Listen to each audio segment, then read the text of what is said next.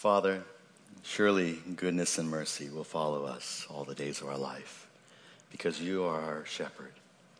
You are the one in whom we have no want and we have no fear. Lord, thank you for the hope as we follow you that we will dwell in your house forever.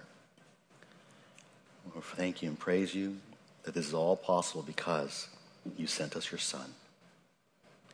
And we worship you and we give you thanks and praise. And it is with eagerness that we come before your word to be fed on your word, to receive that which is which life needs more than just food and bread. The food and the words that come from your very mouth.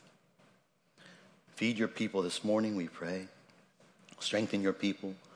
Give us instructions that we might run this race in faithfulness as you are faithful to us. Lord, we praise you and thank you uh, for this time now and ask that you be glorified and your spirit teach us from your word. In Jesus' name, amen. Amen.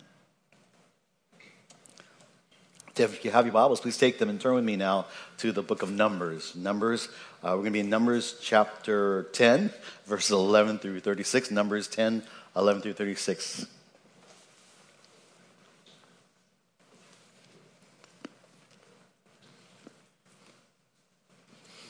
And um, I hope you've been enjoying the series in Numbers. So we've been working through it um, for now about uh, well, it's almost good part of the year. Uh, this will be the last uh, sermon in Numbers for about two months. Next in December, beginning in December, we will take a brief uh, series through the life through Christ. We're going to talk about uh, Christ uh, in well Christmas time.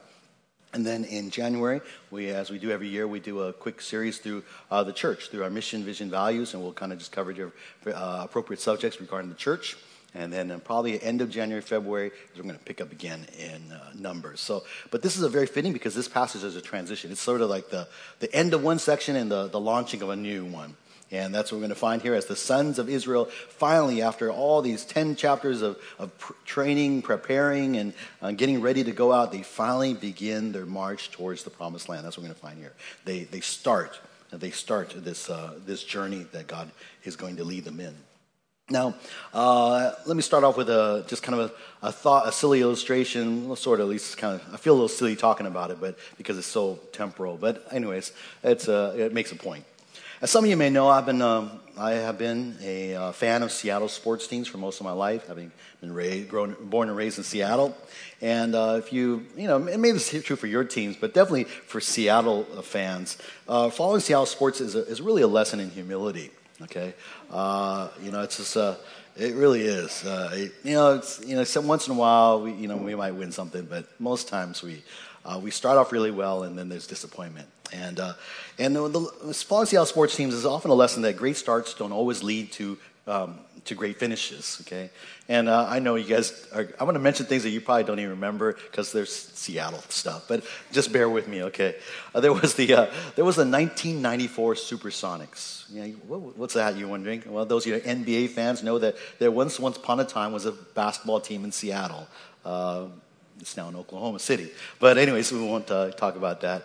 I'm bitter. Um, but 94 Supersonics was a great team. It was led by the glove, Gary Payton, and the Rain Man, Shawn Kemp. And, and the, it was a wonderful team. It was a, uh, uh, and it was a great, it was an exciting team to watch. And they were the number, they became the number one seed in the Western Conference. And so uh, we expected them to uh, probably to make it to the NBA Finals. And, uh, but uh, they were in the first playoff series, they were up two games to nothing. Uh, in, a, in, a, best of five. Uh, they had even won those two games by double digits, and so all they had to do was win one more game out of the remaining three games, uh, three possible games, and they would move on to the next next uh, round. But as uh, many Seattle fans know, uh, and still mourn to this, oh, not really, we don't mourn anymore. But three games later, it was the first time in NBA history that a number eight seed defeated a number one seed in the NBA playoffs, and that was so that's part of our Seattle history. Um, perhaps some of you know of the 2001 Mariners. 2001 Mariners? Oh, no. Okay. Anyways, uh, you uh, just bear with me. Uh, that was the year that the Mariners signed the greatest Japanese ball player in, in all history, uh, Ichiro Suzuki. They signed him out of Japan. He came to play for Seattle, and he led the Seattle Mariners to a record record tying 160 game win season. Most in all of MLB history in a 162 game series. It was 116 games. It was, it was 14 games more than even the second closest team. That was the Oakland A's at that time. Uh, of course, uh, we were expecting World Series. And uh, the sad news is they lost in the ALCS uh, to the, the Yankees. Uh, I won't even, and then, of course, there's a more painful one, but that has to do with the Seahawks, but I can't talk about that yet.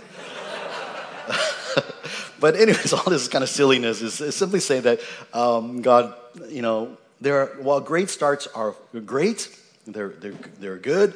Uh, great starts don't always guarantee great finishes. Okay, um, great starts sure make it easier, as many of you guys, as you you know, all you uh, Giants fans would know. You have many reasons to rejoice. Uh, and 49er fan, great starts do make do are, are very important for great finishes. They help in great finishes, but they don't always guarantee it.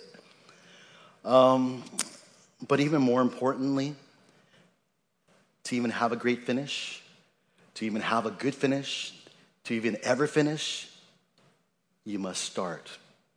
You must run the race. You must play the game. If you never play, you never start, you'll never finish. And you'll never finish great. You never finish well unless you start. And today's passage is a passage about starting off. And it's a passage that encourages you and me. Hopefully, all of us will remember how we have started off on this. As in the Christian life, we call it, it's described in many ways. It's described as a race, it's described as a journey. We're all sojourners here in this world. We're all heading to a place, a promised rest, a promised land. Uh, and there's many other kind of figures, uh, even as a, as a fight that we're fighting, and, uh, and games that, and that we're hoping to win. But and when we remember, uh, we, as we look at this passage of how Israel started, it will encourage us as we run this race, as we're running this race towards uh, the, the end, the, the finish line. And hopefully it will encourage us on this journey that uh, God will, uh, that God will, um, that God will encourage you to not grow weary, not lose heart, because it is a long race. It's a long journey. And there are many times, many places where uh, we're, we're going to be tempted to fall away. And that's uh, uh, whatever situation you may be facing. Now, remember, this, this record of this passage was written for future generations. It was written primarily for the second generation that would follow Israel, but it was really written for all future generations to encourage the new generation to start off well as well and to remain faithful throughout their journeys. On this Thanksgiving weekend, all of us have many things to give thanks for. We're, uh, most of all, I hope, we're all, as believers in Jesus Christ, we're thankful for our salvation, right? Our salvation in Jesus Christ, who died in place of us. And in light of that, He gives us all spiritual blessings. We're adopted as sons and daughters. Uh, we, he has given us all that we need for life and godliness. And He gives us the hope, the hope of one day bring, being t- together with Him for all eternity, to dwell in His house forever. Um, and this was how we all, we all began this way when we put our faith in Jesus Christ. May this morning's passage reminds us of how we began our journey and with humble faith and commitment to follow him and that that will encourage us to continue to do so. For an outline today, we're going to look at uh, three characteristics of the people of God as they start out toward the promised land. These three characteristics were true of them. It should be true of every future successive generation of the people of God, and it should be true of our generation. And it is true of our generation today. All right, so let's look at then at this passage as the Israel, the sons of Israel, set out and find out what they can teach us about starting off, about how, and starting off well. Starting off well. First of all, the first characteristic of the people of God is that they are a people that are believing the Lord, a people believing in the Lord or trusting in the Lord. These Israelites had received instructions from the Lord uh, throughout their, their journey, their, their journey so far, especially at, uh, there at the base of Mount Sinai. And they believed in God's wisdom. They trusted God's word. They believed in his power. And so they followed his commands. They observed his commands. We've been seeing that all throughout Numbers. How many times have we seen the phrase, and they, they did according to his commands? They did according to what he commanded through Moses. And it's a repetition that reminds us, and that just really is, continues to uh, be manifest even here Verses 11 and 12 provide for us what's called an, an overview. An overview. It's uh, two verses that sort of summarize the whole journey of the Israelites as they're heading towards the promised land. From here, they're going to uh, from here to the, the next major place that they're going to travel to. Let's look at verse 11 and 12 in Numbers chapter 10. Now, in the second year, in the second month, on the 20th of the month, the cloud was lifted from over the tabernacle of the testimony. And the sons of Israel set out on their journeys from the wilderness of Sinai. Then the cloud settled down in the wilderness of Paran. It had been, as we look at this, we see that the date is very significant. It's the second year, it's the second month, and the 20th day. So nearly over a year has passed since Israel had been delivered out of, a, out of Egyptian uh, slavery and uh, had, they celebrated the Passover. I'll put up a little chart here, kind of just highlight major events throughout their, uh, the, time the time from when they left Egypt till their departure from Sinai up here. But you know, it's, uh, it's kind of for you to take a look. Sorry for the small font, just take a picture of it. The majority of the time, of course, they had, they had left uh, Egypt. They spent at the base of Mount Sinai, in the wilderness of Sinai. And they, they got there on the third month, 14th day and according to Exodus 19. And there they basically received instruction from the Lord. Moses went to Mount Sinai. He received instructions, received the law, received instructions, particularly about building this particular building called the tabernacle or the tent of meeting, if you remember that.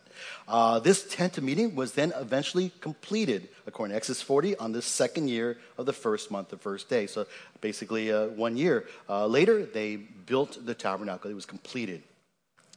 Um, then after that, they, uh, they began to observe the Passover. They were instructed by God to observe the Passover a second time. We, on the first month, the 14th day, they observed it a second time. But there was some who said, hey, what, what if we can't? What if we're, um, what if uh, we're unclean, we're on a journey, etc.? And so God gave them an opportunity to, uh, to observe it a second time on the 14th day of the second month. And we see that. But in between there, on the on the very beginning of that second month, God then gave them instructions to number the Israelites. And we study this in Numbers 1 to 4, right? We told them how to number the soldiers, number the warriors, number the, uh, number, number the Levites, the worship leaders, basically, of Israel, the priests. And so uh, to number them all, and also along with that numbering was instructions on how they were to camp, uh, how, are they to, how, are they, how they were to march as well because God was setting forth together basically a, an army of Israelites. Then, so the last thing that we find taking place here is six days after the, the second observance of uh, the second Passover. We see on the 20th day of the second month of the second year, they leave Mount Sinai. They, we, we had just saw earlier in chapter 10, verse 1 to 10, about uh, how uh, whenever the cloud would lift up, that's when they would go, and whenever the cloud would come back, uh, would uh, rest, that's when they knew they had to stay. They would always follow the cloud, the cloud being a manifestation of the Lord. And that is what they did. Here we see in verse 1 that uh, on that day the cloud was lifted over from over the tabernacle in the testimony, and it's basically moved forward. And it was an indication that the Lord was commanding them. It was, a, it was God's, we looked at last week, that it was, whenever the cloud moved, it was the command of the Lord to set out. And when the cloud moved, stopped, it was the command of the Lord for them to camp. They were following God's instruction. That's what they did. They set out, uh, as this cloud moved out, they set out on their journeys from the wilderness of Sinai. Notice the word plural uh, is the plural word journeys indicates that they would make several kind of journeys, little steps along the way. Uh, well, in fact, in fact, before they even get to Paran, uh, there's going to be three other stops along the way, which we'll read about or study in uh, Numbers 11 and 12. Now, narrative, the narrative tells us in verse 2 that the one, uh, eventually the cloud is going to rest on uh, in the, is going to settle down in the wilderness of Paran. The wilderness of Paran. I'll throw up a map here again. It's a small map. I uh, apologize. Oops, went ran really fast. There it goes. Uh, this is the Sinai Peninsula of, of it's modern day Egypt. Uh, there in the south part is the wilderness of Sinai. There's Mount Sinai is believed to be there. And then you'll kind of see a little north and east, really no, almost directly north, but north a little eastward is something called Paran. Paran is this kind of this large region. Uh, it's a wilderness area, and where uh, where most significantly where they're going to arrive at, but most significantly in this event in the Paran is this place called Kadesh Barnea. It's a little uh, kind of a very little tip there. At Kadesh Barnea would be uh, the most significant uh, kind of next moment in the history of, of Israel's marching, because at Kadesh Barnea is where they will stop. Kadesh Barnea is where they're going to send out spies. Kadesh Barnea is where the spies come back. They're going to give good report, a bad report, and Israel has to decide: Are we going to believe the good report, or are we going to believe the bad report? Are we going to trust God, or are we going to not trust God to enter the promised land? And of course, you know the first generation chooses to believe the bad report, chooses to not trust in God, and they then spend 40 more years wandering in the wilderness. but that becomes a, uh, it will become a significant. It's the next significant next stage. But before we can, we'll get there eventually. Uh, that's in Numbers 13. Uh, but the key here is that uh, whenever when the cloud lifted and, and led them ahead, the Israelites followed, and we see uh, their, the, uh, their, the following reflected in their obedience. Their obedience. And that we see this all kind of basically reflected in verses 13 to 28, the bulk of this passage. But uh, I'll kind of, won't, well, we'll spend a little time here. In verse 13 28, we read this.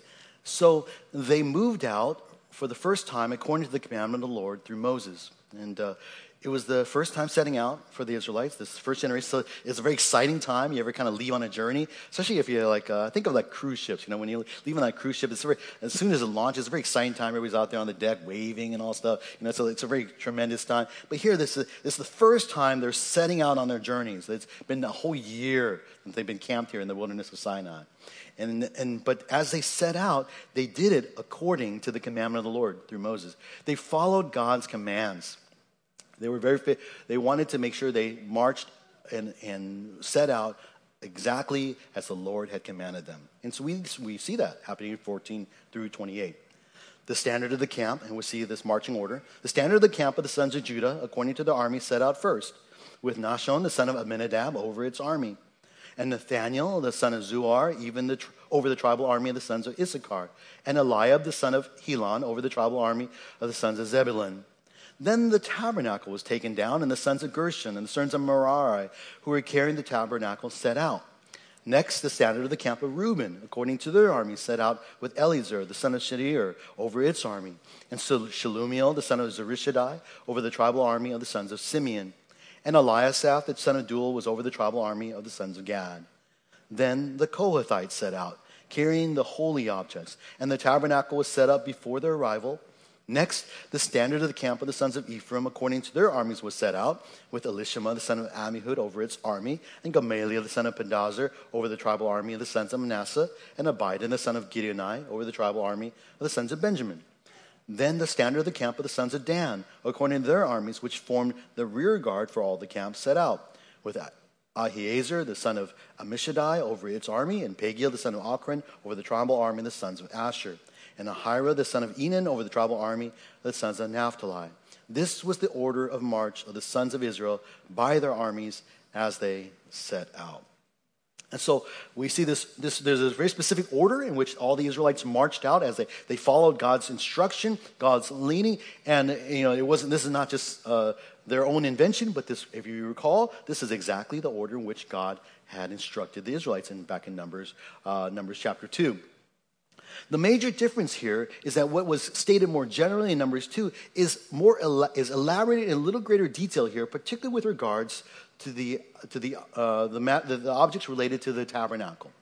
Uh, we'll, we'll see that the, there's actually a dividing of the tabernacle so that the different elements of the tabernacle are not just traditionally we think of them as the center and we, will still see that but there are other elements that kind of go uh, two other elements that will go in uh, different places in the army and they all have a particular purpose we see that uh, in this description, as, as they followed the Lord, they followed God's command. First, according to God's command, the tribal armies led by Judah go out. So Judah's tribe leads two other tribes, and they go out. Then we notice the first kind of uh, unique thing or new thing is that the Gershonites and the Merarites, those were the descendants of Levi, right? They were tasked with basically carrying the different elements of, of the of the uh, tabernacle. They were particularly to carry the, the curtains, the hangings, uh, the framework, the poles, the posts, the, and whatnot. So basically, the frame uh, and, the, and the coverings of the tabernacle, they were to carry it. And so here they are kind of a little apart from uh, the, tab- the holy objects later on,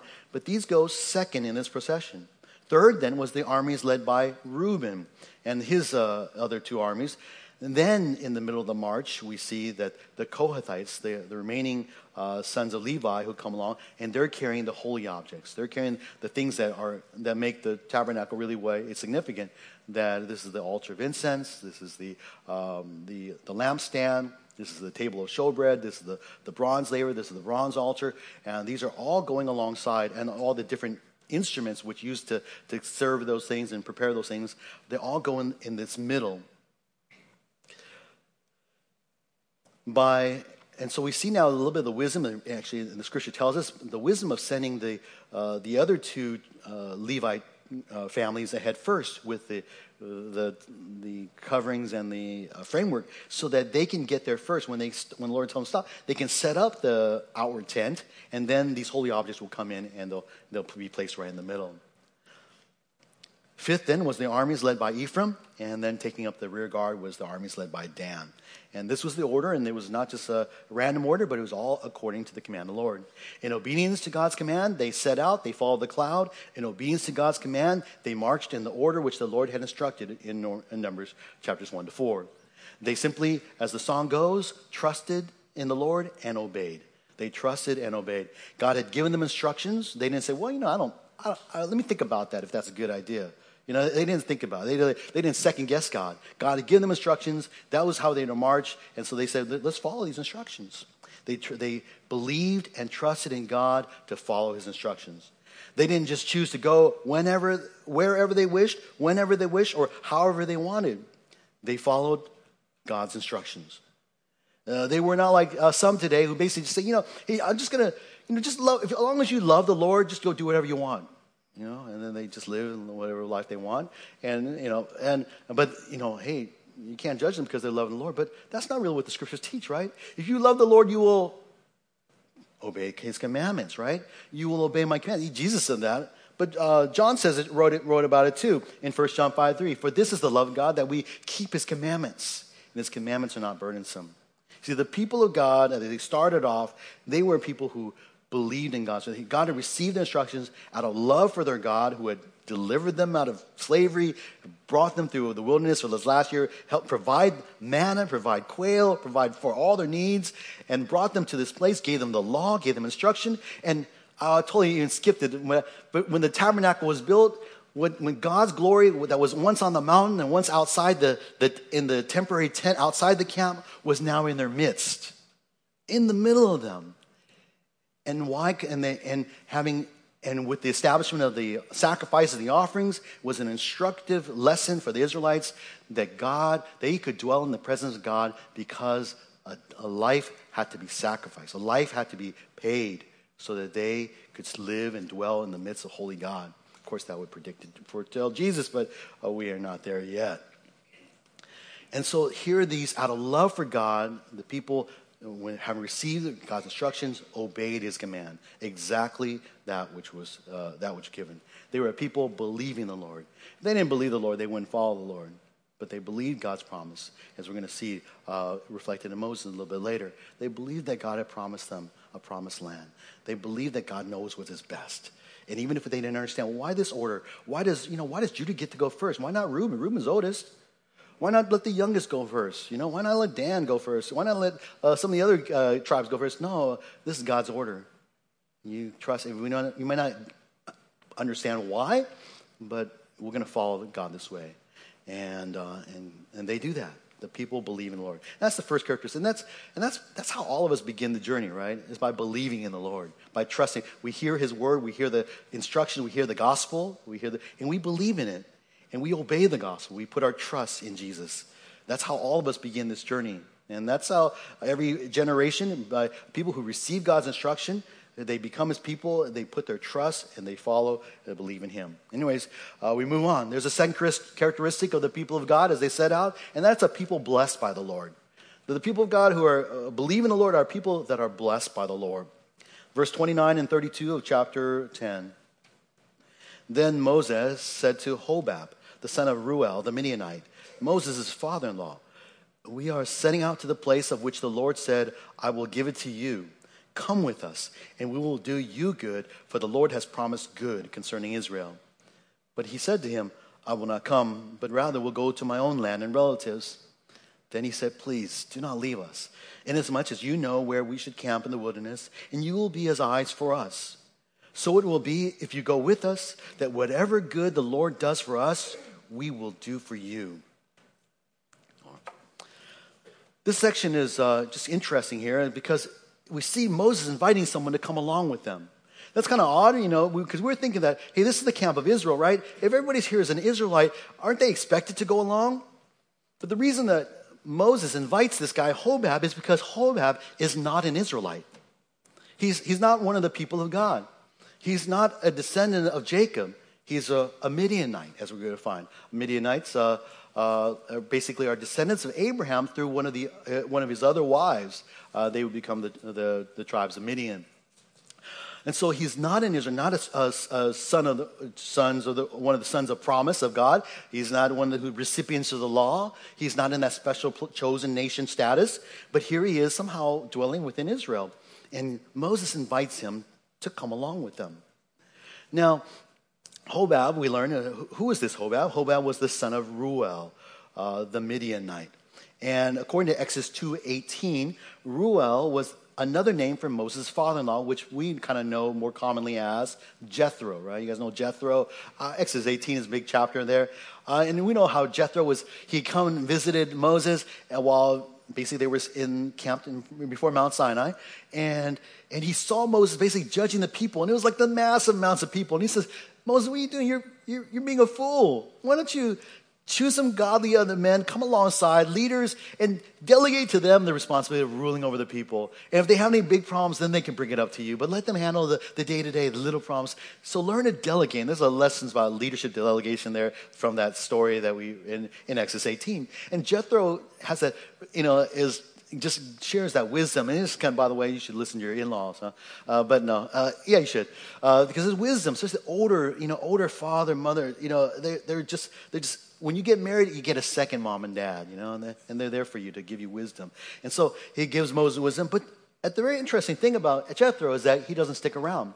At the end of chapter 18 of Exodus, it, we read this that Jethro went his way into his own land. So he's, he's already gone. He's gone back to Midian. But for some reason, Hobab, the son of Jethro, was still at the camp of Israel this time. He didn't go with, he didn't go with Jethro. Why was he still here? Why is Hobab here? Anyways, he's, uh, he's still with them. So uh, there's, you know, there's something about the people of God that had drawn Hobab to them. Something about them, something that, um, that was uh, unique about the Israelites that drew. And, and we don't know exactly what it was, but there was something there that caused Hobab to want to stay with the people of God. And so as they're getting ready to march out, Moses, who sees Hobab, he's, he's like a, what we call a sojourner. He's basically stayed with Israel. He's been with them. He's basically lived among them, followed their ways. And, uh, and Moses invites him, say, hey, why don't you come along with us? Come along with us to, towards the promised land.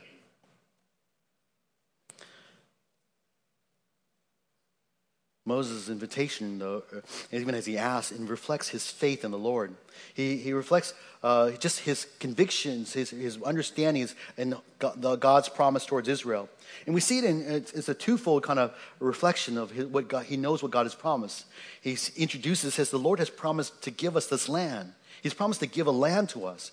And he also says the Lord has promised good concerning. God's promised to do good to Israel. And so I want you to come with us so that we can do good for you.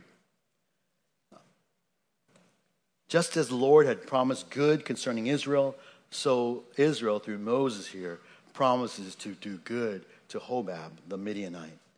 And if you think of these words, especially the quote there, I will give it to you, that, that phrase there, even these are all reminiscent of, of the words that we've read before in Genesis, and that is the Abrahamic covenant.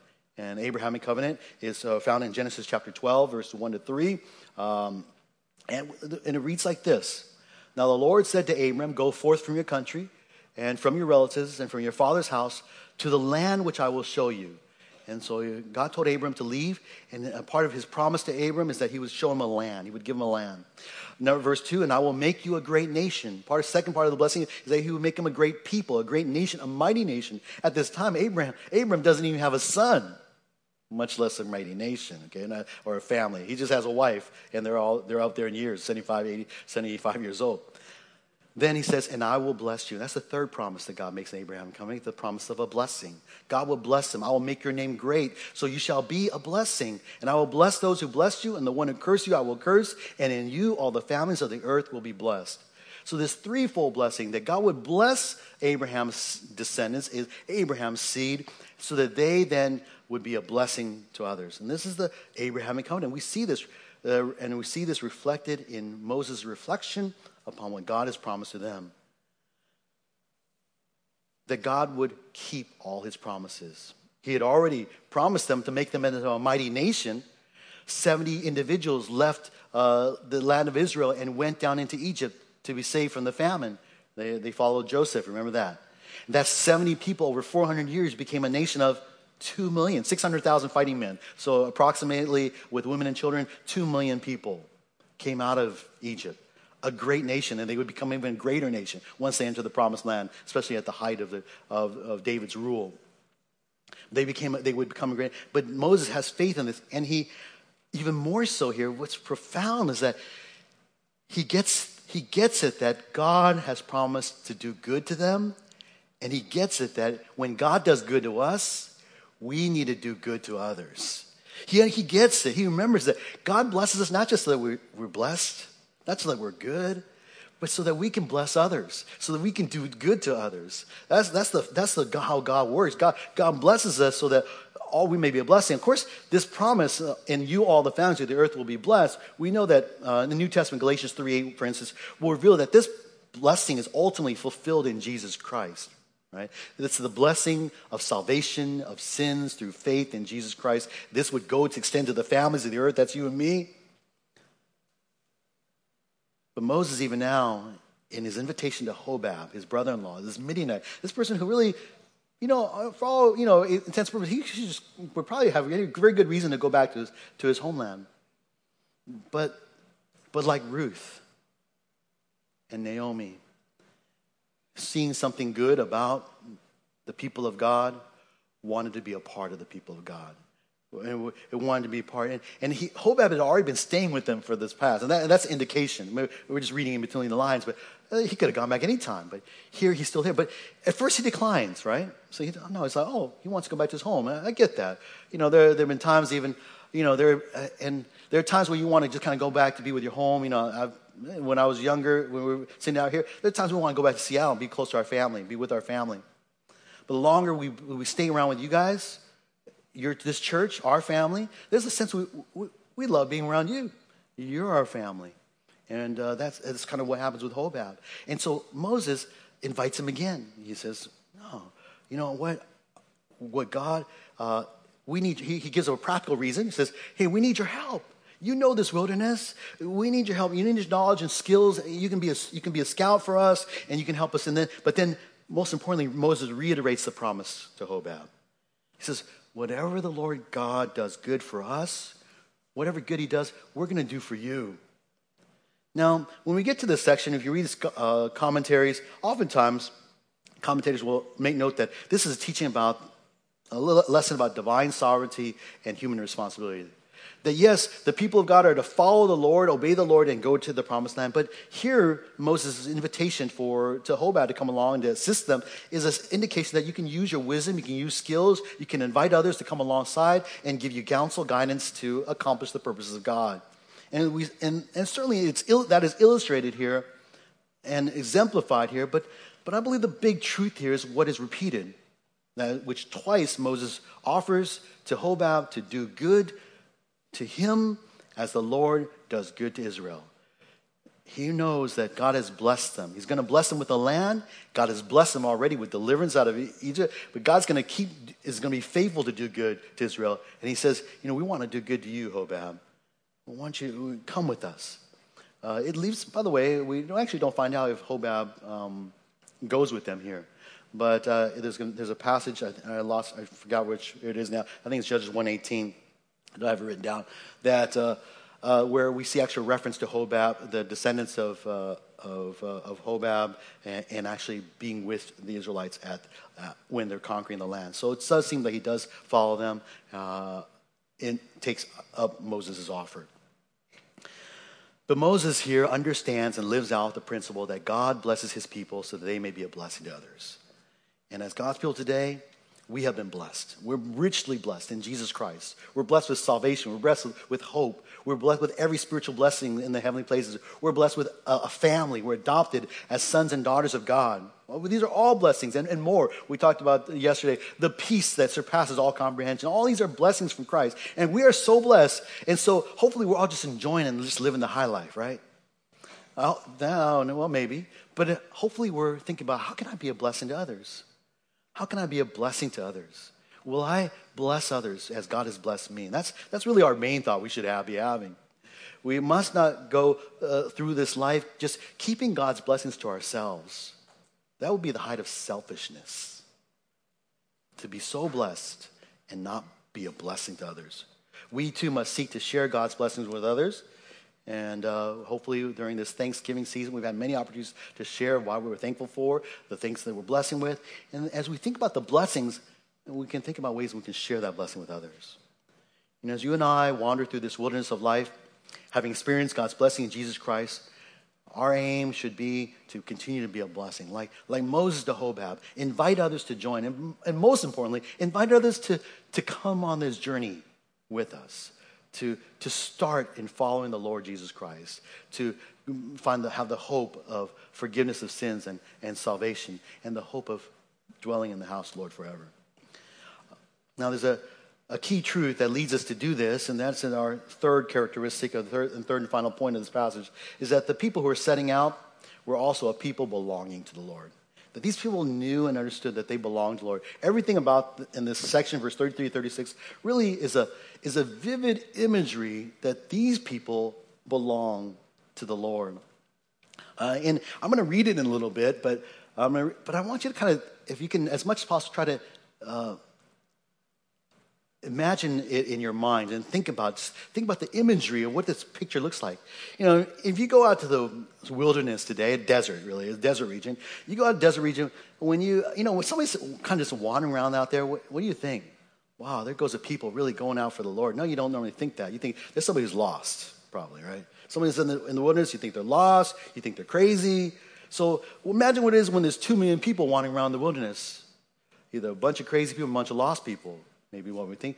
But everything in this passage tells us, indicates to us, that these are a people that are on a mission.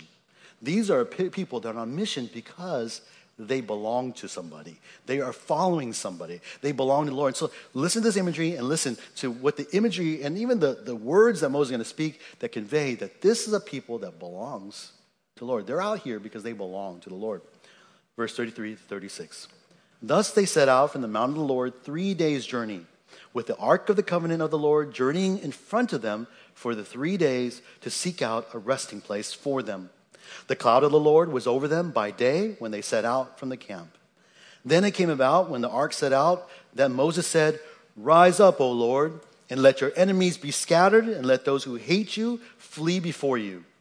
And when it came to rest, he said, Return, O Lord, to the myriad thousands of Israel. The Israelites here are setting out on their first leg. We learn that it's a three day journey. Uh, because of this mention of three days and even the mention of Paran back in verse 2, verse 12, we, sometimes people think that it takes, it's a three day journey from here to Paran.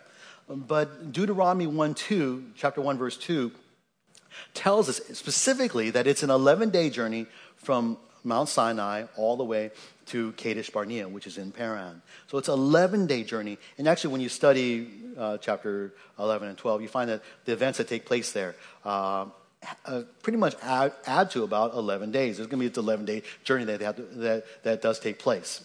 Anyways, it takes 11 days to get there. Um, and, but this first leg is three days. It's the first stage. In everything in this, this, uh, in this passage just communicates it's it's a triumphant departure. It's a glorious departure. They've been waiting for so long. This is something they've been anticipating for a whole year, if not the previous 400 years. They've been anticipating this. And then finally, the cloud lifts up and they begin their march. They begin their journey.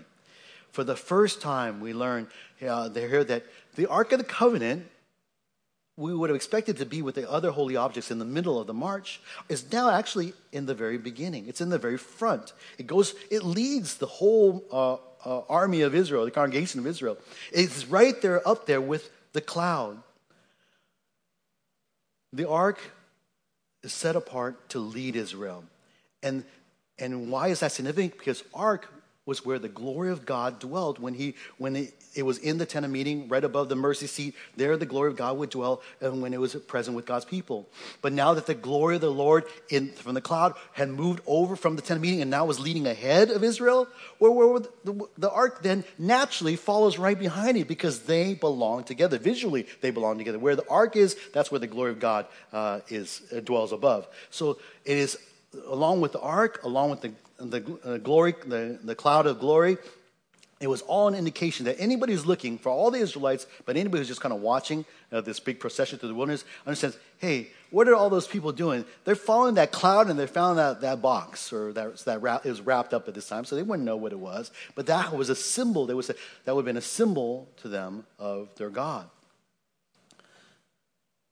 In this cloud, we learned, was and God was leading them uh, to a resting place where they would go. So they were following in hopes of finding the rest that, they, that God had promised, the promised land that God had promised. Uh, it, was a, it would be a stunning picture, a vivid picture of God's leading Israel. And, God, and as Israel followed behind the cloud, followed behind the Ark of Covenant, they were basically saying, We follow God, we follow the Lord, and we, we follow Him because we belong to Him. You know, you didn't belong to Him, you wouldn't follow Him because they belonged to him. They followed him. They followed his instructions. Um, they belonged to him twicefold, twofold, in fact, really. In the sense not, not only did he create them, but he also saved them.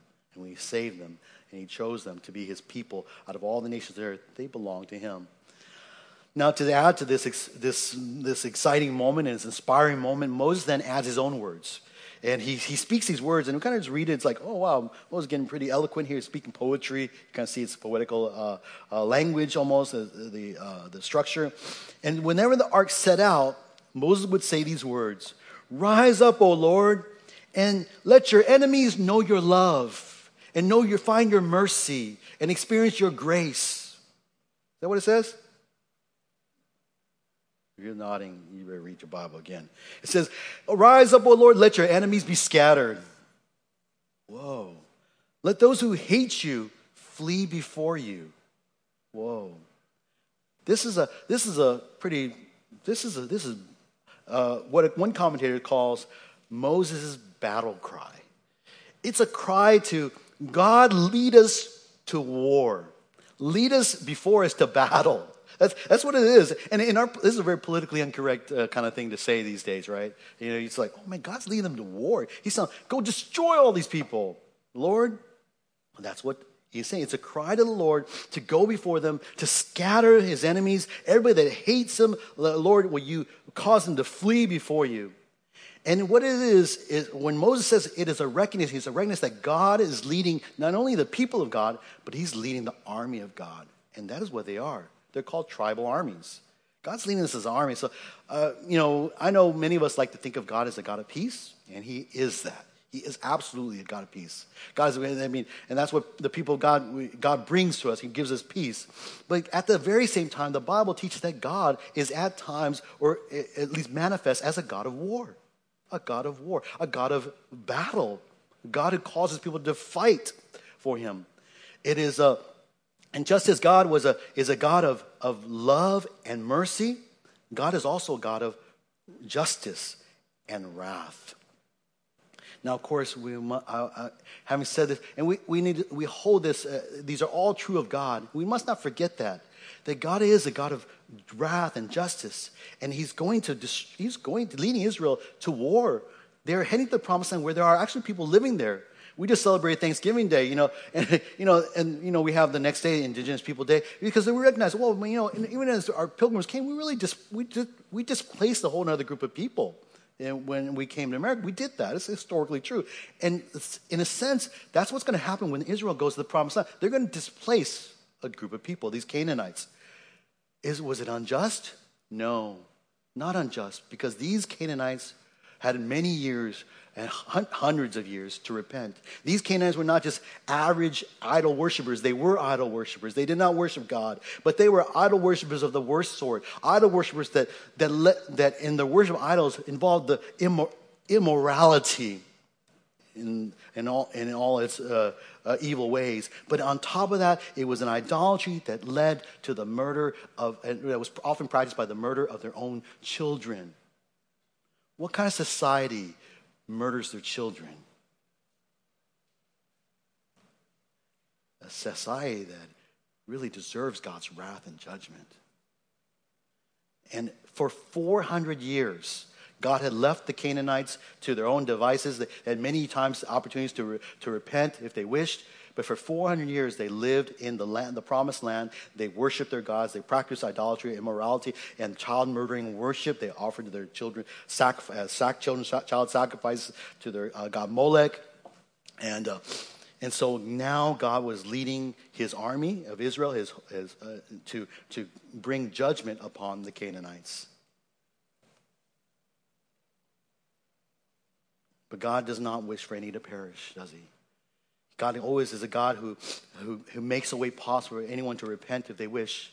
We know that there is at least one example in the when as the armies of Israel go through conquest, there was one who put her trust in the God of Israel, a prostitute, a, a harlot, Rahab and she experienced mercy. And there was always mercy for God, any of the enemies of God's people to repent at any time and find salvation.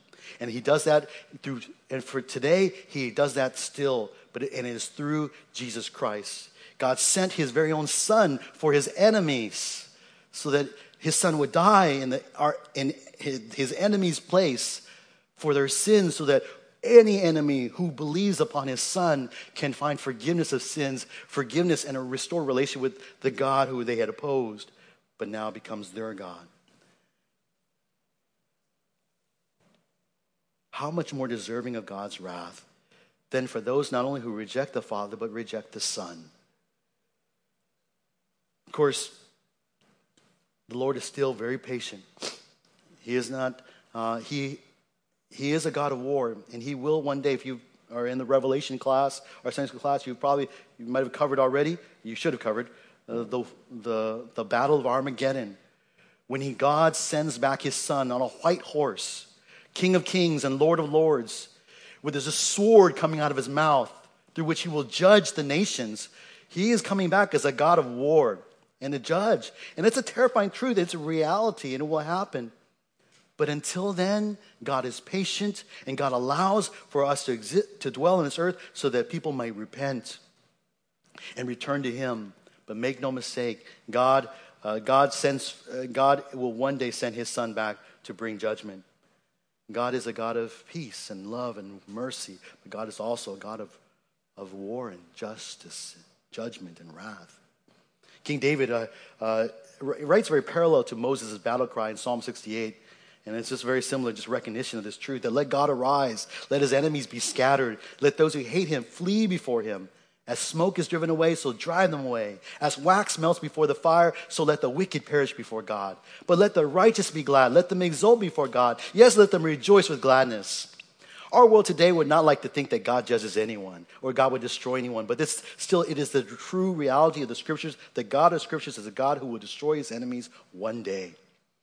But there is always room for his enemies to repent, for, to be uh, to rejoice, to know the Lord, and to be able to rejoice with gladness. So, Moses' ark, Moses' words, uh, as, as the ark sets forth, reminds God's people not only they belong to Him, but they are they're the, they are the armies of the Lord that belong to Him. He's their commander in chief as he they, as they follow Him. Then Moses' final words in verse 36: "Return, O Lord, to the myriad thousands of Israel." And when the ark stopped, the tabernacle was, was uh, uh, the, the cloud went back over the tabernacle. Then the, the, the tent of meeting was put around it, and then eventually all the holy objects brought back in. There, along with that, Moses then cries out for God to return back to them. No other nation on earth ever had the Lord dwell in their midst. Not the Egyptians, not the Assyrians, not the Romans, not the Greeks, not the Chinese, not, you know, not the Italians. Know, no other nation on earth had God dwell in the midst like this. But the Lord, throughout their journeys, would always return back to the midst of these people, these people who belong to Him. And He belonged to them. And the amazing thing of it, brothers and sisters, is that today is not a nation. Well, I guess we could be called a nation. There is a people of God that on earth where God still dwells in our midst. We see we read about this in 2 Corinthians chapter 6, verse 16. Paul writes, For what agreement has the temple of God with idols?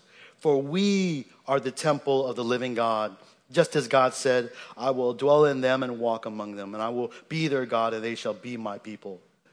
You know, we don't have an ark, we don't have a cloud, but we have something better. We have Jesus Christ. We have his Holy Spirit that he dwells. And we, as the believers in Jesus Christ, are the temple of the living God. You know, a lot of times we think of our bodies as being a temple of the Holy Spirit, and individually that is true. But this passage is talking about the body of Christ, the whole body. This unified, this church right here is a, the temple of the living God. Wherever we gather, with who believe upon Christ, where the Spirit dwells within, where Christ dwells within us, wherever we dwell, where we gather, that is a temple of the living God, or the temple of the living God. Because God would, as fulfillment said, He would dwell and walk among them, and He will be their God. God only dwells with the people who belong to Him, and God dwells among us. We rejoice in this. We belong to Him.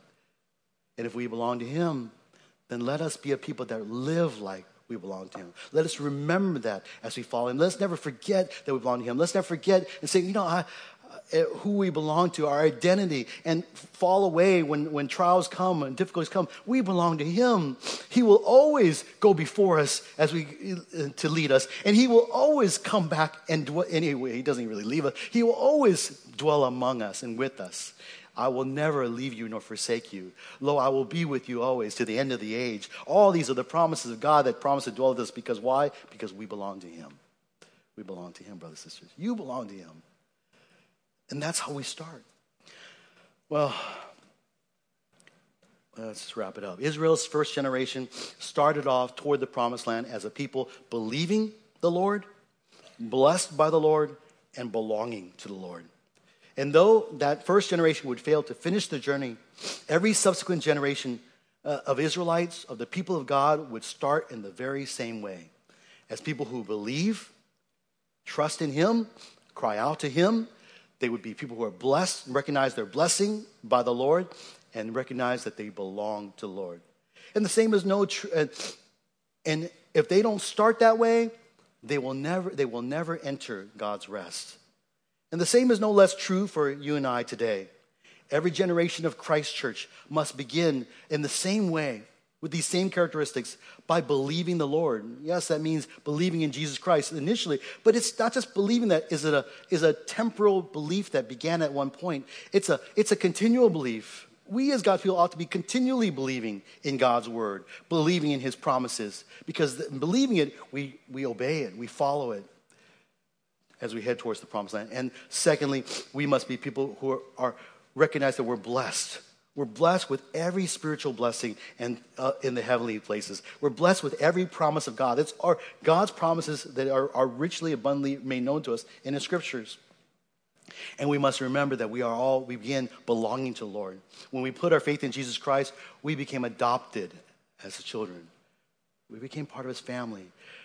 Foreigners, Midianites, Gentiles, Chinese, Filipinos, Italians, uh, you know, you name, you name the background. We all who were not Israelites, not God's chosen nation, but we became a part of God's family. God's family. And for those of us who belong to Him, let us let let these truths be always on our, on our minds and our, our, our, thought, our hearts, so that throughout our journey we don't lose sight. And when trials come, when obstacles get in the way that are huge, when, you know, there's, there's giants in the land, when oh, there's, there's not enough water, well, there's, there's no ribs, there's no meat, okay? When those kind of obstacles come away, we don't say, whoa, let me go back to my old ways. Let me go back to the idols in Egypt. I had a way better than. But let's remember no, we are people we are the people who have believed upon the Lord, are richly blessed by the Lord, and because of that faith, we belong to him always. And we'll be his. And may we continue, and knowing that he, we belong to him, he is faithful to bring us home, to finish what he completed in Christ Jesus, what he started in Christ Jesus. And let us keep trusting in him. Let's keep following. Let's, let's all, we've all started. Let's keep faithfully walking this way and we're following after him. All right, let's pray. Father in heaven, thank you for your word and thank you for these truths. Thank you for reminding us our, how we started. Uh, we've already, all, all of us here are already on that journey as believers. Thank you, Father, for our faith in Christ. Thank you, Father, for the blessings in Christ. And thank you that we belong to you because of Christ. But Lord, help us as we are running this race, as we're fighting this fight, as we're on this uh, sojourning through this world, that we would not lose heart, that we would not get distracted, that we would not get entangled by the sins and the things that, uh, that are of this earth. But let us keep our eyes set upon you. Let us remember that we're following you and that we would finish what you started in us, that we'd finish well. And Lord, may you, uh, may you continue uh, as, we, uh, as we go forth from here to to remember that we have been blessed that we would be a blessing. Use us this week, Lord, to bless other people in our lives, in our families, in our workplaces, in our schools, in our homes, so that you, that others who may not know you yet may be drawn to a saving faith in Jesus, may wish, like Hobab, to be among God's people. And Lord, we praise you for this truth. We praise you for your word. And Lord, we, we thank you for being our God and our Savior. In Jesus' name we pray. Amen.